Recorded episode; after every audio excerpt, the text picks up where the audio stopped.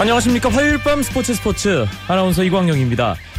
에이에프씨 챔피언스 리그 십육 강전이 오늘 시작됐습니다. 전북현대와 수원 삼성, 성남에프씨, 에프씨 서울, 조별 예선에 참가했던 K리그 클래식 네 팀이 모두 십육 강에 올라가 있는 상태인데요.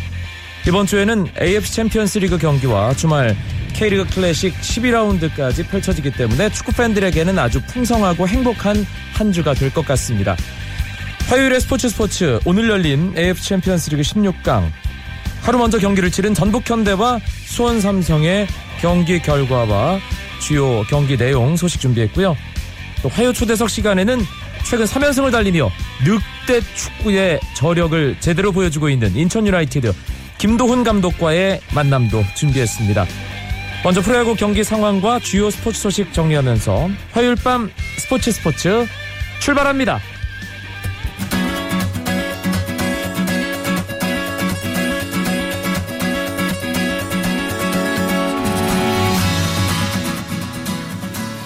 프로야구 주중 삼 연전 시작됐습니다. 일, 이 위 대결로 관심을 모은 삼성과 두산의 잠실 경기는 우천 취소됐습니다. 많은 팬들이 아쉬워했는데요. 우천 취소 결정하고 나서 날이 맑아져서 더더욱 큰 아쉬움이 드는 그런 상황이었습니다. 나머지 네 경기 지금 진행되고 있습니다. 사직 경기가 가장 먼저 끝났습니다.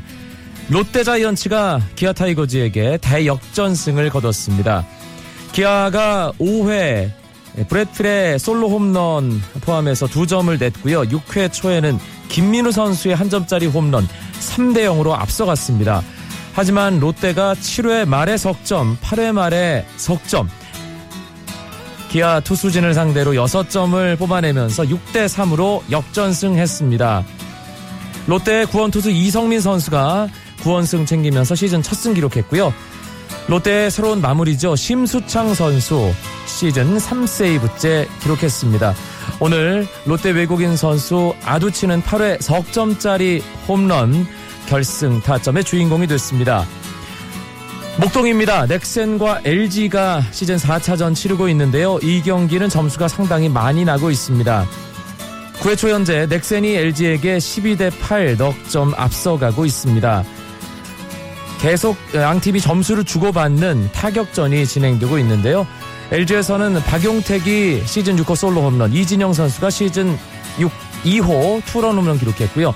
넥센은 박병호 선수가 일 회 먼저 기선을 제압하는 두 점짜리 홈런, 시즌 십 호 홈런을 기록했습니다.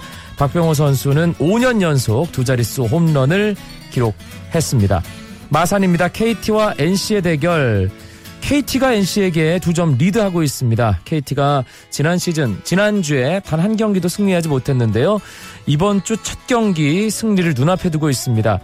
케이티의 선발투수 엄상백 육 이닝 일 실점 아주 잘 던지고 마운드를 최원재에게 넘겼고요. 시스코에 이어서 지금은 케이티의 마무리 장시원 선수가 마운드에 있습니다. 엔씨의 선발 찰리 오 이닝 이 실점, 그리고 불펜 투수진이 그 뒤를 이어받았는데 이대로 경기가 끝난다면 엄상백이 승리, 찰리는 패전 투수가 됩니다. 문학 경기 가장 관심을 모은 한화와 에스케이 경기 조금 전에 끝났습니다. 정말 오랜만에 문학구장을 찾은 한화 김성근 감독에게 에스케이가 승리했습니다. 에스케이 칠 대 오로 한화를 꺾었는데요. 에스케이의 선발 베나트 육 과 삼 분의 일 이닝 일 실점, 탈삼진 아홉 개 잘 던지면서 시즌 이 승째 기록했고요. 한화의 선발 유먼 어, 시즌 사 패째 오늘 안게 됐습니다. 오늘 한화에서는 최진행 선수와 김경원 선수가 홈런을 한 개씩 기록했지만 팀이 패하면서 기분이 썩 좋지만은 않을 것 같습니다.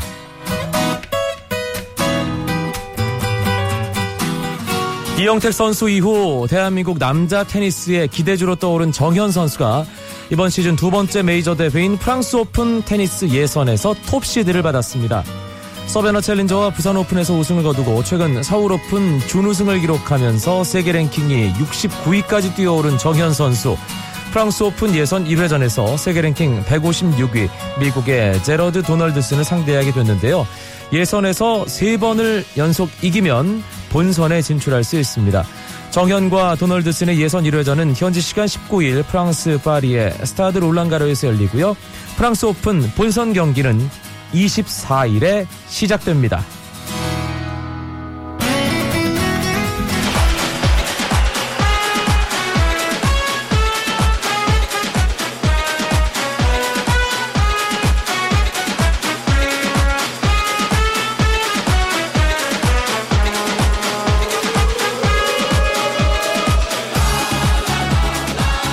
에이에프씨 챔피언스 리그 십육 강전 K리그 클래식 네 팀이 올라가 있는데요.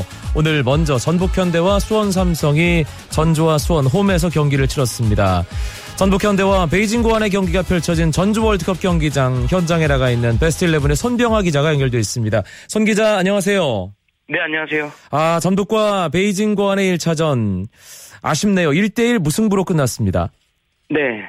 예, 오늘 저녁 일곱 시 전주 월드컵 경기장에서 열린 이천십오 챔피언스 리그 십육 강 일 차전에서 홈팀 전북이 중국 슈퍼리그의 베이징 고안과 일 대 일 무승부를 거뒀습니다. 이 전북 오늘 경기에서 전반 십삼 분 만에 수비수인 김기희 선수가 이 백헤딩 슈팅으로 골을 터뜨리면서 앞서 나갔는데요. 후반 사십 분 베이징 고안의 페널티킥 동점골을 허용하면서 일 대 일로 경기를 마쳤습니다. 오늘 전북이 뭐 반드시 승리해야 하는 경기였기 때문에 초반부터 아주 적극적으로 운영을 하던데요. 네, 맞습니다. 이 전북은 전반 초반 베이징에 두 차례 슈팅을 허용한 뒤에 바로 경기를 주도하면서 우세한 모습 보였습니다. 최전방 원톱으로 나선 이동국 선수의 이타적 패스플레이가 좋았고요. 좌우 측면에 포진한 레오나드와 한경준 선수의 빠른 돌파로 좋은 경기를 펼쳤습니다.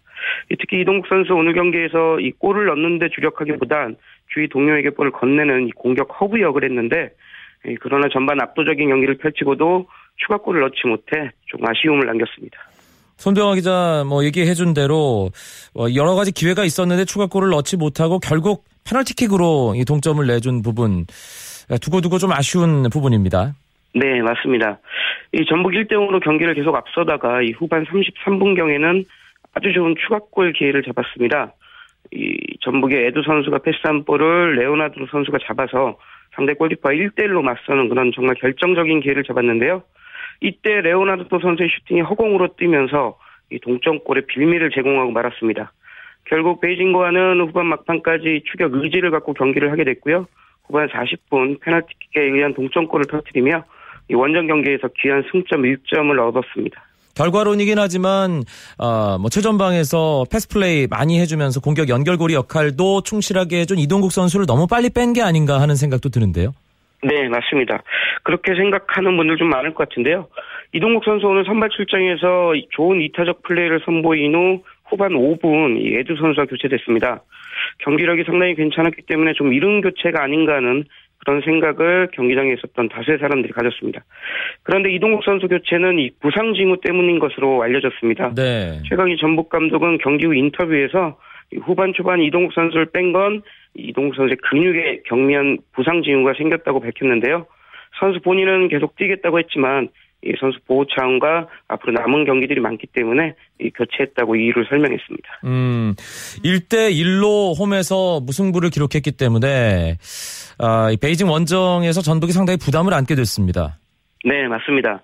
이 에이씨엘 십육 강전은 홈앤어웨이로 펼쳐집니다. 이 전북 홈에서 무승부를 기록해서 오는 이십육 일 원정으로 치러야 하는 이 차전에 말씀하신 것처럼 부담을 좀 갖게 됐습니다. 더군다나 오늘 경기에서 베이징 고안에 실점을 하고 비겼기 때문에요. 이 차전에서는 승리하거나 비길 경우 두 골 이상을 넣고 비겨야만 원정 다득점 우선 원칙에 의해 팔 강에 오를 수 있습니다. 뭐 비록 상황이 녹록진 않지만 전북 K리그 클래식을 이 최강의 전력을 자랑하는 그런 강팀 아니겠습니까? 잘 준비한다면 이 차전에서 베이징을 꺾고 팔 강에 오를 수 있을 것으로 보입니다.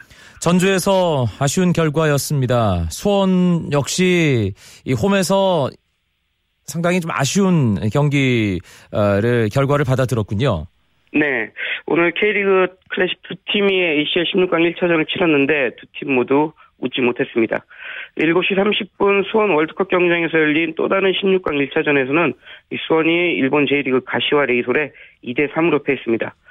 수원 전반 이 분 만에 염기훈 선수가 선제골을 터뜨리면서 앞서 나갔지만 이후 내리 세 골을 허용하며 일 대 삼으로 역전당했고요.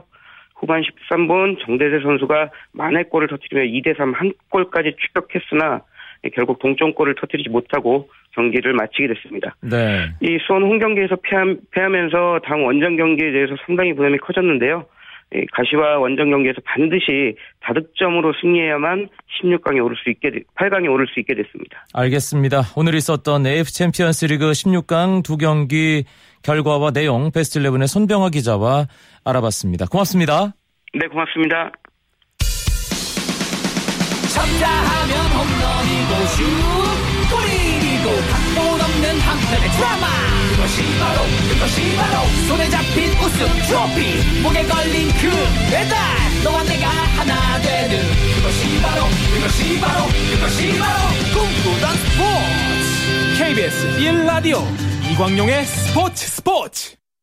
매주 화요일마다 만나는 스포츠계 화제의 인물과 함께하는 화요초대석 시간입니다. 오늘의 주인공 앞서 예고해드렸죠. K리그 클래식에서 최근 가장 분위기가 좋은 팀입니다. 늑대축구 인천유나이티드의 김도훈 감독 모셨습니다. 감독님 안녕하세요. 네, 안녕하세요. 예, 아 요즘 인천이 너무너무 잘하고 있는데요. 기분이 어떠신가요? 기분이 아주 좋습니다. 네. 예. 개막전에 저희와 인터뷰했던 거 기억하십니까? 네, 기억하고 있습니다. 예. 그때만 해도 뭔가 자신감은 있지만 확신이라는 부분에 있어서는 약간의 물음표가 느껴졌거든요. 그런데 네. 경기를 거듭할수록 그 확신이 좀 더 강해진다고 해야 될까요? 경기를 지켜보는 팬들 입장에서. 네, 맞습니다. 저희 처음에 시작할 때 좀 어려운 상황에서 시작했는데 어, 경기를 하면서 선수들이 많이 좋아지고 인천팀이 아주 잘하고 있어서 팬 여러분들이 아주 좋게 생각하고 있는 것 같습니다. 네.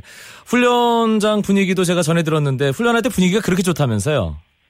네. 어, 저희는 뭐 동계훈련 때부터 좀 힘든 훈련을 했지만 훈련 분위기만큼은 좋게 가자고 생각했었는데 그 부분을 계속 유지하고 있습니다. 네. 김도훈 감독이 뭐 개막 이전부터 늑대 축구를 보여주겠다. 인천 유나이티드 이천십오 시즌의 어떤 목표, 팀 컬러를 그렇게 표현을 했습니다. 이제 좀 늑대 축구가 제대로 뭐 울부짖으면서 상대를 물어뜯고 있는 건가요? 네. 그렇게 너무 좋게 봐주셔서 감사한데요. 뭐 저희가 아무래도 개인적인 것보다 팀으로서 상대를 해야 된다고 생각했기 때문에 늑대 축구라고 했는데 지금 우리 선수들이 어, 그 부분에 대해서 많이 잘 인지를 하고 있어가지고 팀으로서 상대를 대적하다 보니까 좋은 결과가 있는 것 같습니다. 네, 팔 라운드 이 포항과의 홈 경기까지 승리가 없었습니다. 육 무 이 패. 뭐 포항과의 경기는 저도 직접 가서 중계 방송을 했는데 사실 그 정도가 되면 초보 감독 승리 없이 여덟 경기를 그렇게 치르고 나면 아 뭔가 좀 어, 기운도 빠지고 어떻게 해야 되나라는 어떤 그런 좀 당황스러움도 생기고 그러, 그러셨을 것 같은데요. 어떠셨는지 궁금합니다. 돌아보시면. 네, 뭐, 뭐 주위에서 인천팀에 대해서 너무 걱정을 많이 해주셔가지고 어, 우리 선수들이 승리 없는 부분에 대해서 좀 생각을 많이 했었는데 그래도 경기 내용이 조, 어, 좋았기 때문에 뭐 언젠가는 우리가 승리를 할 수 있다는 그런 어, 기대를 가지고 있었기 때문에 크게는 많이 걱정을 하진 않았습니다. 네. 어, 지금 뭐 최근 삼 연승 하면서 분위기가 완전히 올라왔는데 김동훈 감독님 그 열한 경기 십일 라운드까지 경기를 돌아보면서 어떤 경기가 가장 중요한 전환점이 됐다고 생각하시는지 궁금합니다. 어, 저희로서는 어, 저는 두 경기를 뽑을 수 있는데요. 뭐 아무래도 세 번째 경기인 전북현대와의 경기였대 어, 일 강이라고 하는 전북현대를 상대로 저희 어, 선수들이 어, 무승부를 함으로써 그 경기 때 끝난 후에 선수들이 아주 자신감을 많이 얻었던, 어, 얻었던 것 같고요. 네. 그리고 중간에 이제 에프에이컵이 있었는데 에프에이컵 때 저 승을 함으로써 분위기가 아주 좋아졌던 것 같습니다. 아, 에프에이컵 승 이후에 이 대전과의 구라운드에서 네. 결국 또 승리를 했기 때문에 그러고 보니까 에프에이컵 포함하면 사 연승이네요. 네, 그렇습니다. 예. 아, 본인 스스로 평가하실 때 시즌 초반과 이제 삼십삼 라운드에 삼분의 일을 마친 현재 어떤 점이 좀 달라졌을까요? 어, 좀 아무래도 감독 선임이라든지 뭐 구단의 재정 문제기 때문에 많이 어려운 상황에서 시작을 했었는데 그때만 해도 우리 선수들이 뭐 주전을 뛰는 선수들이 거의 없었고 이제 어, 팀에서도 기회를 많이 받지 못했던 선수들이고 많은 패배 의식이 있던 선수들이었는데 그런 패배 의식들이 경기를 통해 가면서 아무래도 자신감을 얻어간 부분이 아주 크게 작용하고 있는 것 같습니다. 네, 선수들은 어, 뭐 최근 좋은 분위기로 승리 한 경기 한 경기 쌓아가는 이 속에서 감독님께 어떤 얘기들을 할지도 궁금합니다. 아, 우리도 할 수 있다는 어, 그런 분위기고요. 네. 어, 선수들이 처음에는 뭐 선수 로테이션에 대해서 많은 이제 의심을 가졌었는데 누구나 나가도 인천팀을 위해서 또 구십 분 내내 최선을 다할 수 있다는 그런 자신감들로 충분히 어, 기세가 올라 있다고 생각하고 있습니다. 음, 어, 교체 투입 한 이 선수들이 잘하면 감독님도 그렇게 기분이 좋다고 어, 알고 있습니다.